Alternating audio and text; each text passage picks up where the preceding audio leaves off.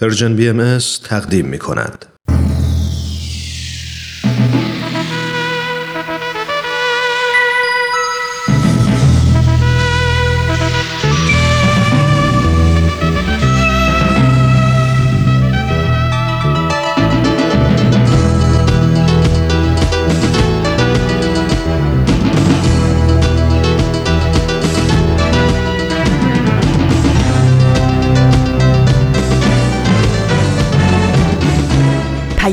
دوست. برنامه ای برای تفاهم و پیوند دلها.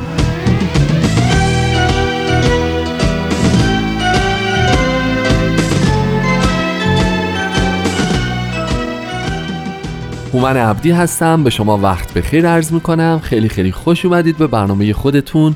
سشنبه های نقره ای رادیو پیام دوست.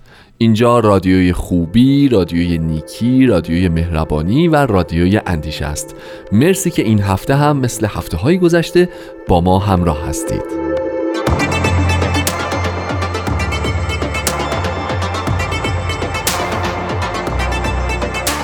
امروز سهشنبه 16 مهر ماه 1398 8 اکتبر 2019 میلادیه. و ما همراه برنامه خودمون جدیدترین قسمت های رادمردان جاوی و قسمت دیگه از مجموعه سپهر سخن رو به اتفاق همراه خواهیم داشت.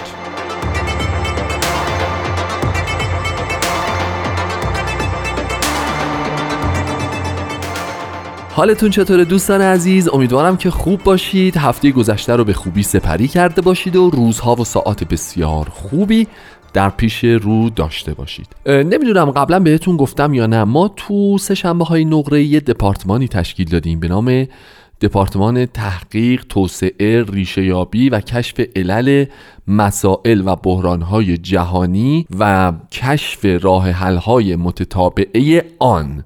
خیلی اسم ناز و قشنگی داره ولی نمی‌دونم چرا هیچ کدوممون هیچ وقت نمی‌تونیم مثل دفعه اول اسمش رو ذکر بکنیم. یعنی هر دفعه میگیم یه چیزای دیگه ای میگیم به عنوان اسم این دپارتمان. خب خوبیش اینه که تو گینس ثبت شد به خاطر اینکه درازترین و تکمیل ترین اسم دپارتمان در طول تاریخ بشریت رو داره همونطوری که دقت کردید شما. و خواهشم اینه که اگه خواستین بدونید یه بار دیگه اسمش چیه دیگه از من نخواهید. بزنید عقب دوباره گوش بدید همین voice و ببینید که ماجرا بشه. ترتیب این دپارتمان بسیار دپارتمان مهمیه بسیار وظیفه ستودنی و سترگی داره. چرا؟ چون که خب با سهشنبه های نقره ای کار می‌کنه و می‌دونید که در سهشنبه های نقره ای هیچ چیز نه علکیه نه اتفاقیه نه بزن در روی زبون املال.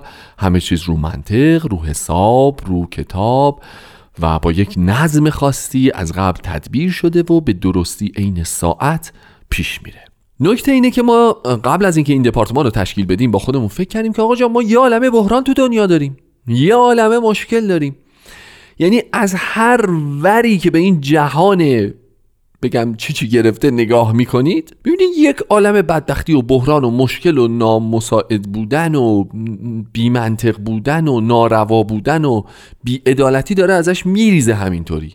اصلا هم مهم نیست که کجای این دنیا زندگی می‌کنید. البته در بعضی از نواحید بیعدالتی ها خشم ها زورگویی ها بیمنطقی ها حق شکنی ها نمی‌دونم اینا بیشتره. نمی‌خوام واقعا یکسان ببینم. ولی وقتی در یک اشل کلی به جهان نگاه می‌کنی می‌بینی این گرفتاری همه جای جهان رو گرفته و به قول قدیمی ها هزار ماشالله از هر ورش یک فلاکت و بدبختی و دردسر و گرفتاری داره شره می‌کنه. خب ما کاری که کردیم یه دپارتمان تشکیل دادیم که برن ریشه یابی بکنن ببینن علت این همه گرفتاری تو دنیا چیه. چرا ما یه سری حکامی داریم که عدالت رو رعایت نمی‌کنن؟ چرا سیاست مدارا به هر قیمتی حاضرند که منافعشون رو حفظ بکنن؟ چرا چرا حقوق خیلی از آدم ها در سراسر دنیا نادیده گرفته میشه؟ چرا یک عالم آدم بیگناه تو دنیا کشته میشن سر صدای هیچکی در نمیاد؟ چرا یه عالم روزانه ما کودک داریم که در سر بیماری از دنیا میرن ولی شرکت های داروسازی هیچ کاری نمی‌کنن. چرا کلی از مردم جهان در معرض فقر غذایی و فقر تغذیه جدی به سر می‌برن؟ و باز دوباره زندگی برای ما. عین روزهای قبل سپری میشه و هیچکی هیچی به رو خودش نمیاره. فکر کردیم خب این همه ناملایمات چرا یه جاهایی تو دنیا آب آشامیدنی سالم ندارن؟ آب آشامیدنی. آب. ندارن. چرا خیلی جاها برق هنوز معنا پیدا نکرده و نمی‌دونن اصلا برق چیه؟ بعد چرا یه جاهای دیگه ای دنیا ولی یه خبراییه که بیاید و ببینید؟ فکر کردیم اینجوری نمیشه. از اونجایی که سهشنبه های نقره ای راه حل جهانی برای همه مشکلات داره. این دپارتمانه که اسم ناجوری داشت و بهتون گفتم و تاسیس کردیم و گفتیم بچه ها شما زیر پرچم سهشنبه های نقره به تحقیقات جهانی و بین المللی بکنید و نتایج رو برای ما بیارید که ببینیم که مشکل کجاست. حالا بریم اول یه قسمت دیگه از رادمردان جاوید رو بشنویم برمیگردیم راجع به مشکلات جهانی نتایج تحقیقات رفقای ما با هم صحبت می‌کنیم.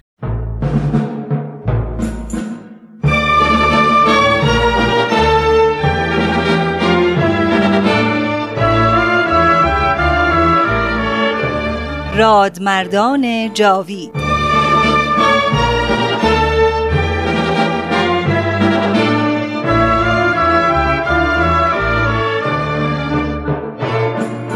و اما در این ظهور ازهر و سلطنت عزما جمعی از علمای راشدین و فضلای کاملین و فقهای بالغین از کأس قرب و وسال مرزوق شدند و به عنایت عزما فائز گشتند و از کون و امکان در سبیل جانان گذشتند. همه اینها محتدی و مقر و مزعن گشتند برای آن شمس ظهور به قسمی که اکثری از مال و ایال گذشتند.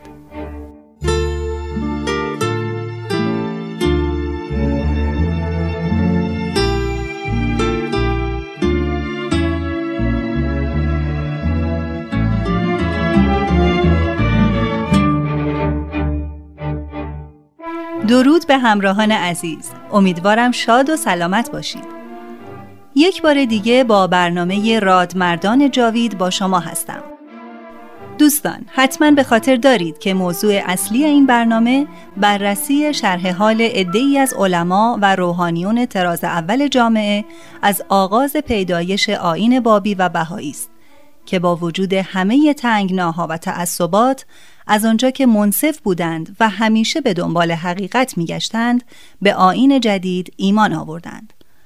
آنها شکوه و جلال ظاهری رو ترک کردند و به ظاهر ذلت و حقارت رو به جان خریدند.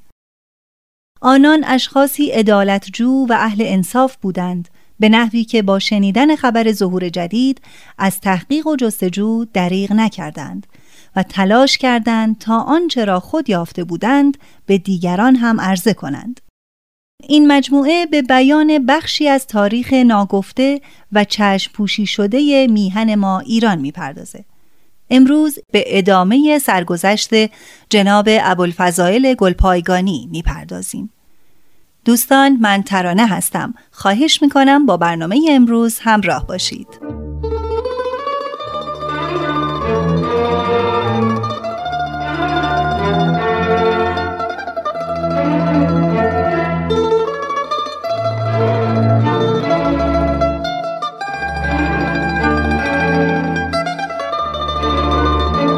پس از صعود روح پرفتوح حضرت بهاءالله شارع مقدس آین بهایی به عالم بالا دلتنگی و افسردگی شدید بر من آرز شد. تا به تحمل اجتماعات نداشتم و گوشه عزلت را به دیدار یار و اغیار ترجیح دادم. آنچه به جان خستم روح دوباره داد مکتوب حضرت عبدالبها فرزند ارشد و جانشین حضرت بهاءالله بود که ضمن دلجویی و القاء امیدواری امر فرموده بود تا به عرض مقدس مشرف شوم. آنچه این امر را به تأخیر انداخت یافتن جایگزینی برای این بنده بود تا به سوالات طالبین حقیقت که روز به روز تعدادشان در اشخابات بیشتر می‌شد پاسخ دهد. وقتی حضرت عبدالبها از علت تأخیر ابوالفضائل مطلع شدند سید مهدی گلپایگانی که پسردایی جناب ابوالفضائل بود و قرار بود که در عراضی مقدسه ساکن شود را معمور فرمودند به اشقابات سفر کند تا جایگزین ایشان شود سرانجام جناب ابوالفضائل به حضور حضرت عبدالبها رسید. به مدت ده ماه در عراضی مقدسه و حضور حضرت عبدالبها اقامت کردم و از دریای علم آن حضرت بهره ها بردم. ایام را به تدریس اصول تعالیم الهی و یا به مطالعه و نگارش می گذراندم. روحی دوباره یافتم و از جهان و جهانیان آزاد بودم.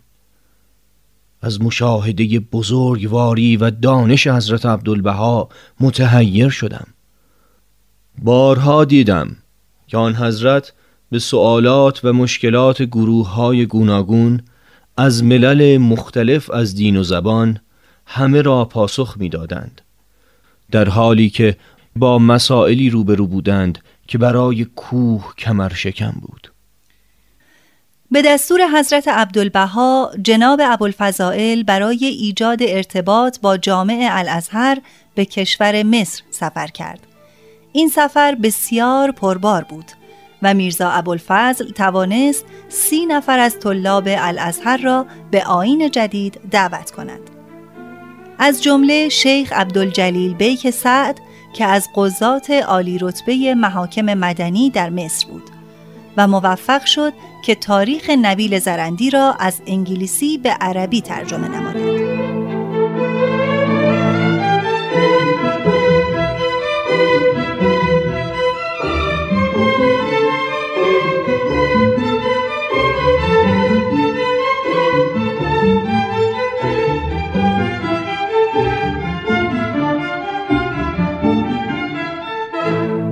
شهرت ابوالفضائل در قاهره از آن جهت با اهمیت است که او یک عالم ایرانی و شیعی بود و علمای اهل سنت برای علمای شیعه چندان اهمیتی قائل نبودند. او در قاهره به نام ابوالفضل ایرانی معروف بود. اما آنچه بر شهرت ایشان در مصر افزود تعلیف کتاب فرائد بود کتابی که به قول یکی از فضلای بیطرف آن زمان از صدر اسلام تا حال به آن اهمیت نوشته نشده. روح الله مهرابخانی نویسنده شرح حال جناب ابوالفضائل چنین می‌گوید فرائد سبب شد تا تیشه بر ریشه اوهام هزار ساله فرود آید و سبب شهرت آین جدید شد نویسندگان تمام کتابهایی که در رد آن نوشته شد به نوعی تحت تأثیر آن قرار گرفتند و تلاش کردند تا به همان سبک و سیاق بنویسند. مانند مجد العلمای اردکانی در کتاب هدیت المهدویه و حاج محمد تقی همدانی در کتاب احقاق الحق لحجت ابن الحسن. شرح تعلیف فرائد چنان است که شخصی به نام میرزا حسن تاهرزاده که شیخ الاسلام قفقاز و مقیم تفلیس بود بعد از آن که کتاب ایقان را از حضرت بهاءالله خواند به گمان خود ردیه‌ای بر آن نوشت. این رساله به دست بهایان افتاد. یکی از بهایان به نام آقا محمد رضا قناد یزدی که چندان اهل علم هم نبود به ذوق خیش جوابیه ای نوشت. شیخ الاسلام رساله را دید و جواب دیگری نوشت برای آقا محمد رضا قناد و در آن به تندی و بیادبانه به کتاب ایقان و بهایان تاخت و هر دو رساله خود را منتشر کرد. حضرت عبدالبها به جناب ابوالفضائل که عازم مصر بود دستور فرمودند که جوابی بر آن بنویسد. ایشان هم فرائد را تعلیف کرد. و ضمن پاسخ به شیخ بسیاری از حقایق الهیه و مسائل فلسفی را طرح و بیان کرد. پس از آن کتاب به حضور حضرت عبدالبها ارسال شد و جناب ابوالفضائل مورد لطف آن حضرت واقع شد. نسخه ای هم برای شیخ الاسلام فرستاده شد. شیخ الاسلام تاهرزاده چنان از دیدن کتاب مسترب شد که به فکر چاره افتاد تا شاید بتواند از انتشار آن جلوگیری کند. میرزا منیر نبیلزاده در سفرنامه خود چنین نوشته. در تفلیس شیخ الاسلام توسط احمدوف میلانی درخواست ملاقات با من نمود. به دیدارش رفتم. پس از مذاکرات بسیار خواهش کرد. من مخارج چاپ فراید را می دهم هر چرا هم که چاپ شده می خرم تا منتشر نشود. تیری که از شهست گذشت دیگر به کمان باز نمی گردد کاش وقت نوشتن ردیه فکر امروز را کرده بودید. شیخ الاسلام که چنین دید ساکت شد. بعد از آن هر وقت سایر علما به او اعتراض می کردند آخر چرا بر بهایت ردیه نوشتی تا چنین کتاب مستدلی که کمر هر مبارز را می شکند در جوابت نوشته شود؟ او پاسخ می‌داد. چرا چنین می‌گویید؟ من خلافی نکردم. میرزا ابوالفضل نخلی بود که میوه های آن رسیده و آماده بود. من سنگی بر او زدم و با ریختن این میوه های شیرین و گوارا همه شما و همه عالم از آن بهره ها بردید. پس از حدود دو سال اقامت در مصر به دستور حضرت عبدالبها به اروپا و آمریکا سفر کردم. علت آن بود که آن حضرت اراده کردند تا بهاییان تازه ایمان را که چندان به مسائل و حقایق آین بهایی آشنا نبودند آگاه کنند. پس به همراهی خانم لورا دریفوس بارنی از عراضی مقدسه به سمت پاریس حرکت کردیم. جناب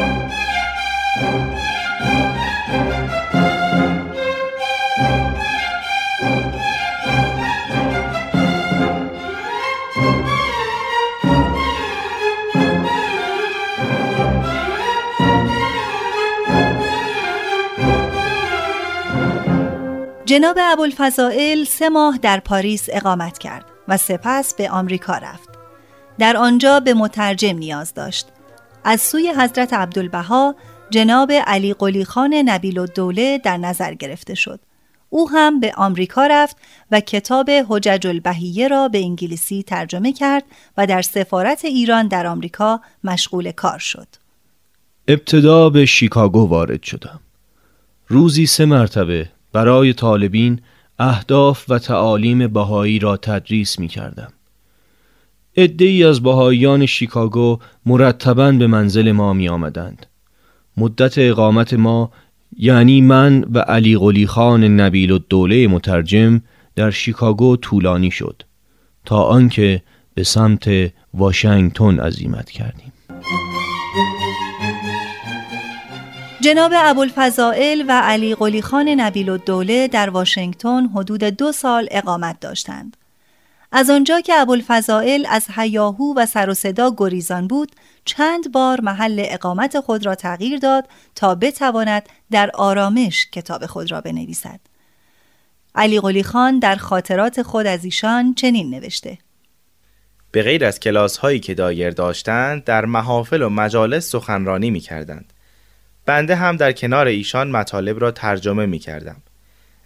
در گفتار ایشان هدت و صلابتی موجود بود که مخاطبین را بسیار جذب می کرد. صدای ایشان هم بر حسب تنوع موضوع تغییر می یافت. روزی پس از سخنرانی کشیشی به نزد ایشان آمد و شدیدن به مقام حضرت محمد حمله کرد. جناب ابوالفضائل به او گفتند علمای تراز اول شما می‌گویند که مورخین یهودی یا رومی در قرن اول مسیحی هیچ یک حتی ذکری هم از حضرت مسیح نکردند. ادعی نسبت به اینکه اصلا حضرت مسیح در تاریخ وجود داشته شک کردند و یا معتقد نیستند. در نوشته های یوسیفوس که اولین مورخ یهودی پنجاه سال پس از میلاد مسیح است اثری و یا اشاره‌ای درباره مسیح نیافتند. پس خودشان اقدام کردند و در تاریخ او دست بردند و اشاراتی گنجاندند که البته جعلی بودن آن اشارات آشکار شد. بعضی دیگر لوحی را در مملکت چین مدفون کردند که حاکی از آن بود که مسیحیت در قرن اول در آن کشور رسوخ کرده و البته بطلان این ادعا هم ثابت شد. اما حضرت محمد در آین خیش وجود تاریخی پیامبری به نام مسیح را به دنیا اعلام نمود. او کاری کرد که 300 میلیون نفر به او معتقد شدند. حضرت محمد مسیح را روح الله شناخت.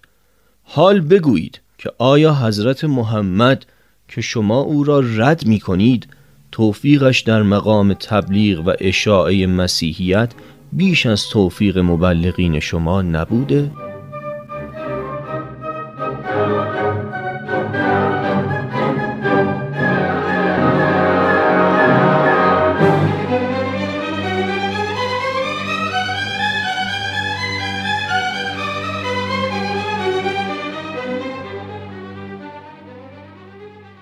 با ورود این فیلسوف شرقی به آمریکا و دیدار و استفاده از دانشمندان بزرگ آن سامان از محضر ابوالفضائل مقام و منزلت آین جدید نزد آنان بیشتر معلوم شد و فلسفه آن بیان شد. بعضی ها در روزنامه ها و مجلات آن زمان به ستایش ایشان پرداختند. از جمله یکی از مدیران روزنامه ها به نحوی جالب کیفیت ظهور آین بهایی را در شرق و انتشار آن را در غرب به وسیله حضرت عبدالبها که جناب ابوالفضائل واسطه و حامل آن پیام بود تصویر کرد و یکی دیگر از مدیران جرائد طی مقاله ای اعلان کرد او از شش نفر از دانشمندان بزرگ دنیا درباره نظرات داروین سوال کرده و آنان پاسخ دادند. یکی از آن شش نفر جناب ابوالفضائل بود. اقامت ایشان در آمریکا مجموعاً سه سال به طول انجامید. علی قلی خان نبیل الدوله می گوید افسوس که وضع آب و هوا و غذای آن سامان با ایشان سازگار نبود. وضع مزاجیشان روز به روز بدتر شد. حضرت عبدالبها که از دور ناظر احوال ابوالفضائل بودند دستور دادند تا ایشان به جانب شرق حرکت کنند. برای بهایان آمریکا خیلی سخت بود پس از آن که به مقام آن معلم روحانی پی برده بودند دست از دامنش بردارند.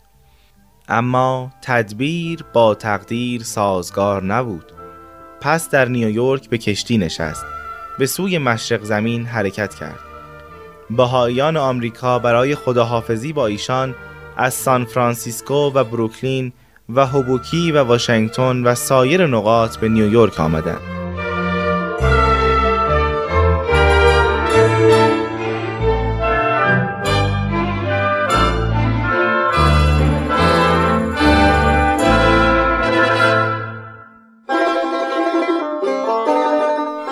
خب دوستان عزیز زمان این برنامه هم به پایان رسید. لطفا با ما در تماس باشید و درباره برنامه ما اظهار نظر کنید. با تلفن 201 703 671 828 828 تا برنامه بعد بدرود.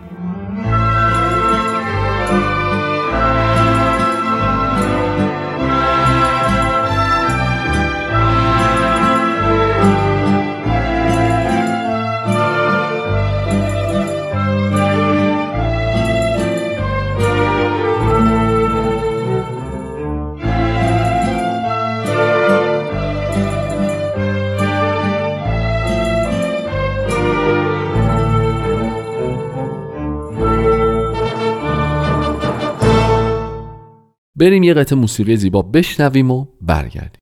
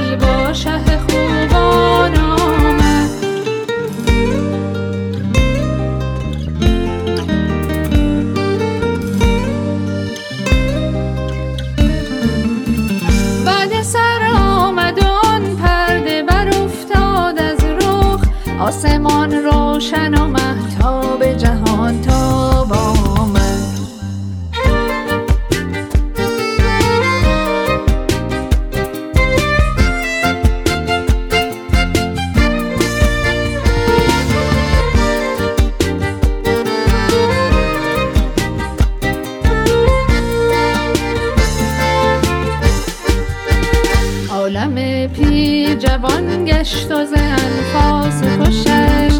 به جهان دل و دین باس من جان آمد. چشم جوشید و دمن سبز شد از سر وجود. تشنه تا این سر چشمه به قده باز آمد. صد بشارت که مسیحا نفس از عرش آمد. آن گل تازه ز گلزار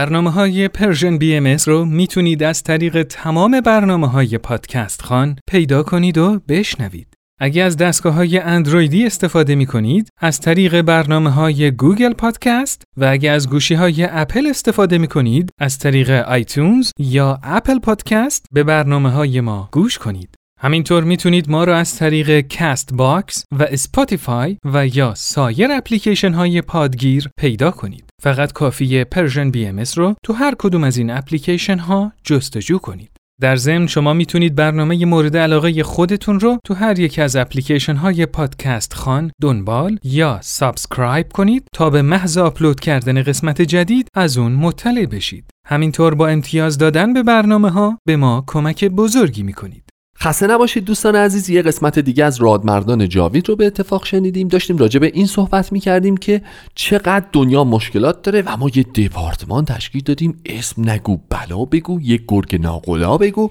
اینا رفتن دقیق کردن بررسی کردن که ببینن که ماجرا چیه و گیره بازی کجاست. آقا ما ریشه یابی کردیم. دوستان ما ریشه یابی کردیم. دیدیم هر مشکلی وجود داره از سمت ما آدما آخر آخر آخرش به دوران کودکی ما برمیگرده.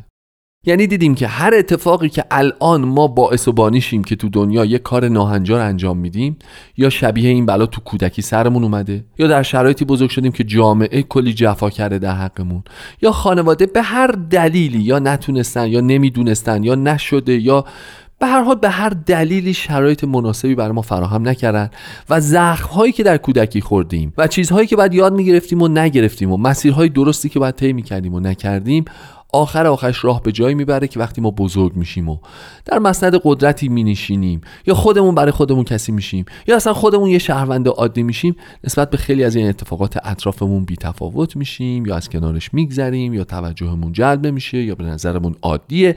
یا درد در درونمون ایجاد نمی‌کنه که اینا خبر بدیه. آقا این کودکی عجب چیزیه. عجب چیز حساسیه. عجب چیز تاثیرگذاریه.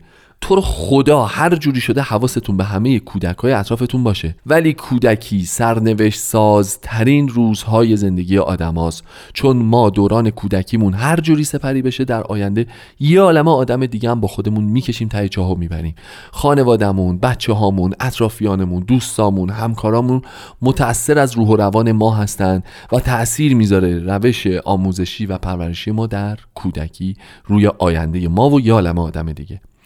بریم یه قسمت دیگه از فصل یک سپهر سخن رو به اتفاق بشنویم.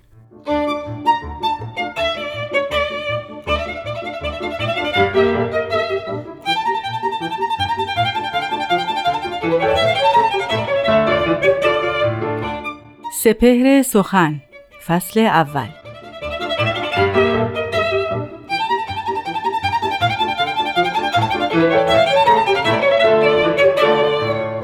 ای دل رفته زجا باز میا. به فنا ساز و در این ساز میا.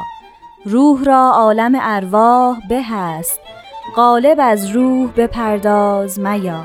اندر آبی که به دو زنده شد آب خیش را آب در انداز و میا.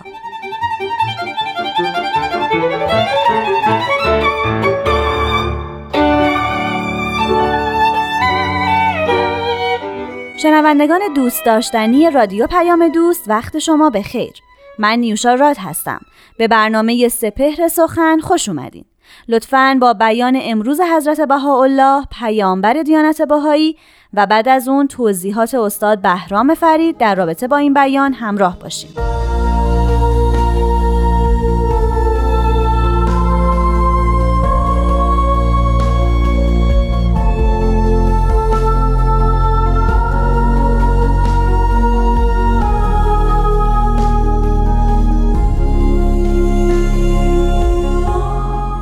حضرت بهاءالله میفرمایند آب می‌گوید ای خاک بیا ذکرهای عالم را بگذاریم و به سنای مالک قدم مشغول شویم.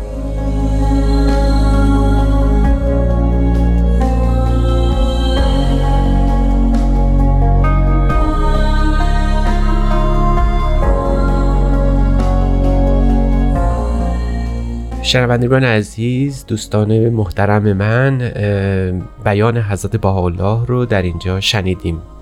میفرمایند آب می‌گوید ای خاک بیا ذکرهای عالم را بگذاریم و به سنای مالک قدم مشغول شویم. در بادی ام چنین به نظر می‌رسه که سخن از آب است و خاک. گویا آب خاک رو صدا می‌زنه ندا می‌کنه و به او متذکر میشه که بیایم همه چیز رو فراموش کنیم و به ذکر خداوند و به سنای او مشغول شویم. همونطور که مستحضر هستید از روزگاران بسیار قدیم چهار عنصر یا چهار آخشیج همیشه عناصر مهم اجزاء این عالم بودن. هر چیزی در این جهان بر طبق این فهم از هستی ترکیب شده از چهار عنصر که به ترتیب عنصرها از اشرف به اخذ از عنصرهای برین به زیرین چنین بوده است که آتش است و باد آب است و خاک. هر چقدر که سقل بیشتر داشته سنگینی بیشتر داشته پایین تر قرار می گرفته و هرچه سبکتر رو به بالا. این اندیشه بسیار کهنه. فیلسوفان یونانی هر چیزی رو در این جهان آغشته از یکی از این عناصر می‌دونستند و می‌گفتند که همه چیز مثلا از آب است یا همه چیز از آتش است. اندیشه بزرگ هراکلیتوس فیلسوف یونانی این بود که همه چیز از آتش در این جهان تشکیل شده. این اندیشه عناصر اربعه چهار عنصر اصلی همیشه مطمع نظر بوده تا بعد از یونان به مسیحیت و اسلام رسید در تمدن اسلامی شکل گرفت و بار آمد و آهسته آهسته جز عناصر اصلی الهیات اسلامی قرار گرفت. بعد با ورود نهزت های مثل اسماعیلیه و شیخیه بعدها این عناصر تبدیل شدن به رمزها و نمادهایی برای یک حقایق الهی. همطور که می‌دونیم در آثار اسلامی بخصوص در قرآن صحبت از خلقت انسان شده در این خصوص. شاید بیان حضرت پاولا در این مطلبی که امروز با هم گفتگو با هم به گفتگو نشستیم اشاره به همین اسطوره قرآنی باشه. می‌گویند که انسان از گل آفریده شده و گل ترکیب آب و خاکه. و ساختار آدم رو همین دو عنصر آب و خاک تشکیل میده. در اسلام و در مسیحیت یعنی شاید بگیم که در ادیان سامی شاید بیشتر به این جنبه از انسان توجه شده که در انسان دو ساحت وجود داره. دو جنبه وجود داره. یک جنبه جسمانی که نماد اون رو خاک گرفتن و یک جنبه انسانی او که ما به حال امتیاز انسان از سایر موجودات هست او رو آب دونستن. بنابراین وقتی که ما صحبت می‌کنیم از آب و خاک در ساحت انسانی. مراد ما دو جنبه جسمانی و انسانی اوست. حالا دو عنصر دیگر هم وجود داره و اون باد و آتشه. در همینجا دو جنبه روحانی و ملکوتی انسان هم به وجود میاد. پس اگر ما بگوییم که در انسان چهار عنصر اصلی وجود داره می‌تونیم اشاره بکنیم به چهار حیزی که در ساحت انسانی بوده. جنبه جسمانی و انسانی او جنبه های روحانی و اخلاقی و البته در نهایت جنبه ملکوتی او. آتش جنبه ملکوتی انسان رو تشکیل میده که با ملائکه در این خصوص مشترکه. حضرت باحالا در این بیان متذکر می‌کنن که جنبه انسانی انسان آب جنبه جسمانی او یعنی خاک رو صدا می‌زنه که بیا هر دو ساحت رو فراموش کنیم و به سنای خداوند مشغول بشیم. یعنی توجه کنیم به همون دو جنبه اخلاقی و ملکوتی انسان. پس بنابراین می شود اینطور گفت که انسان بهتر است در این روز خدا در این روز بزرگ که منتصب به خداونده ساحت جسمانی و انسانی خودش رو فراموش کنه و یک سره به حق توجه بکنه. یک سره به سنای الهی متذکر بشه.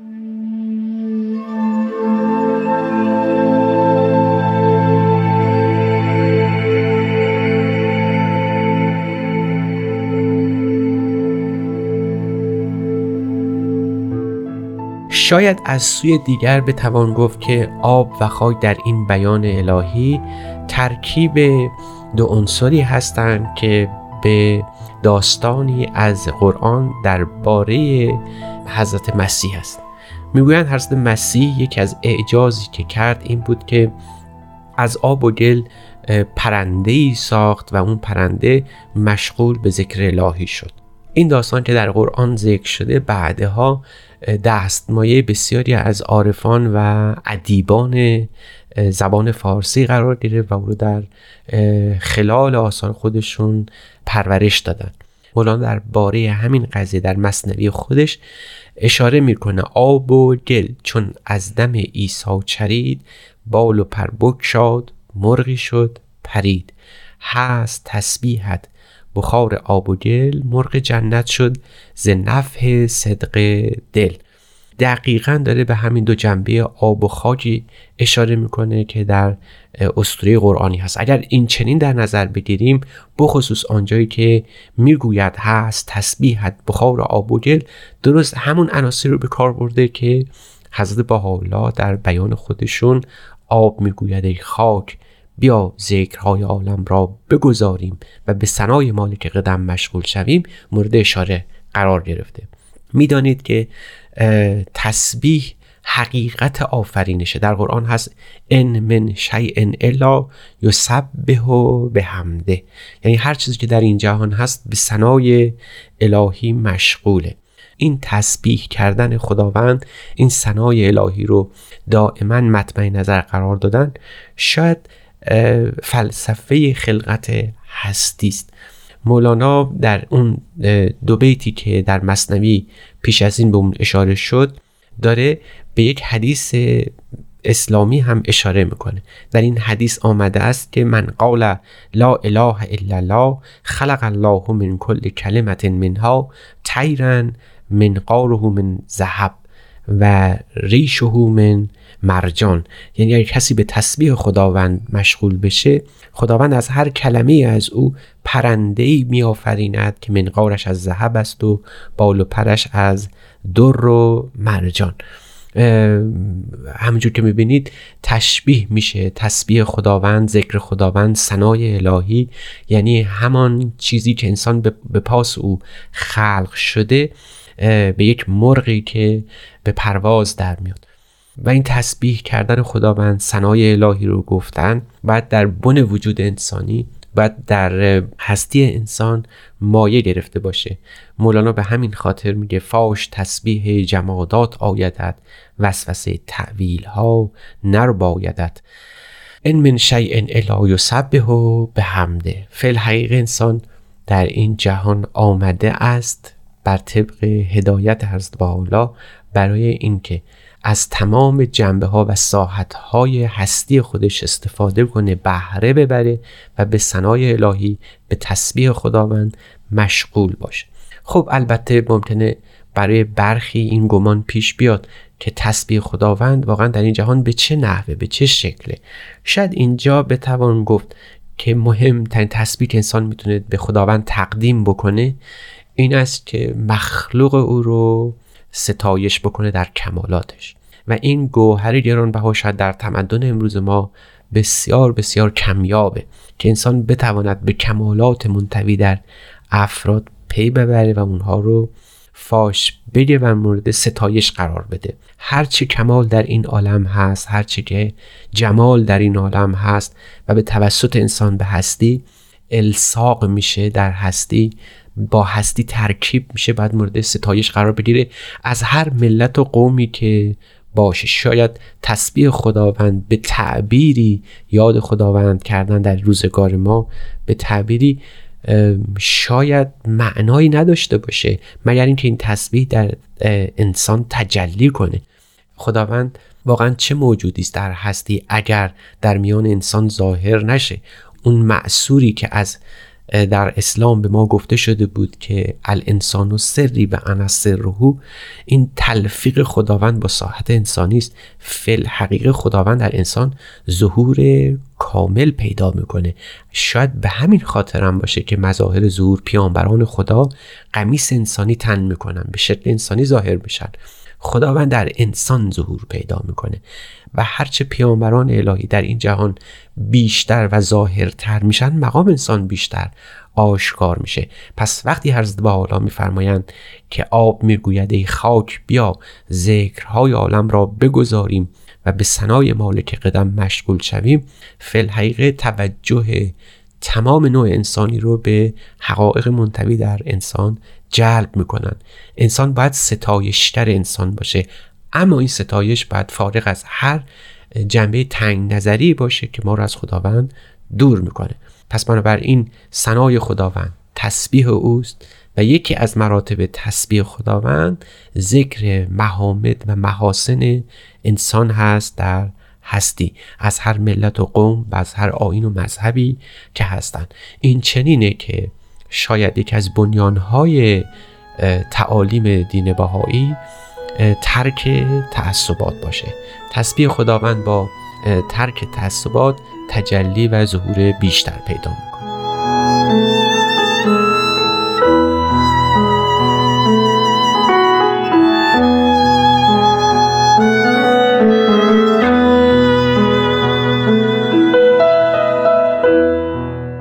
دوستای عزیز سری اول این برنامه سپهر سخن دیگه به آخرای خودش داره نزدیک میشه. من نیوشا رات هستم و به اتفاق استاد بهرام فرید و تهیه کننده این برنامه پارسا فنایان روزگاری خوش براتون آرزو می‌کنم. خدا نگهدار.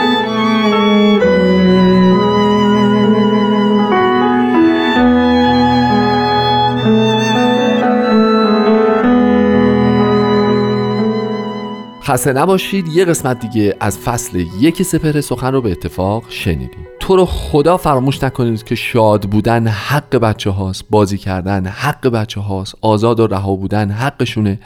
انقدر دنیا جای واولایی شده که در آینده ایام این تفلک به اندازه کافی هرس می‌خورن اذیت میشن زخم می‌خورن فشار بهشون میاد. تو رو خدا تا می‌تونید بذارید لاقل تو این سالها که از این جامعه خبیس و کثیف دورن لاقل زندگی آرومی داشته باشن شاد باشن به بچگیشون برسن و روح و روانشون سالم و ترتمیز بار بیاد که انشالله در آینده جامعه خوبی داشته باشیم. از همه بچه هایی که به درستی و سلامت رشد پیدا کردن و آدم های سالمی هستند روح و روان سالم مساوی بشه با جامعه سالم. وقت برنامهمون تموم شده. امیدوارم که شرایط بسیار خوبی برای همه کودکانی که در اطرافمون هستن. تا جایی که از دستمون برمیاد و می‌تونیم فراهم بکنیم تا نسل آینده لاقل روزهای سالم و خوبی رو با این بچه ها سپری بکنن. خوب و خوش و سلامت باشید. تا هفته آینده بدرود و خدا نگهدار.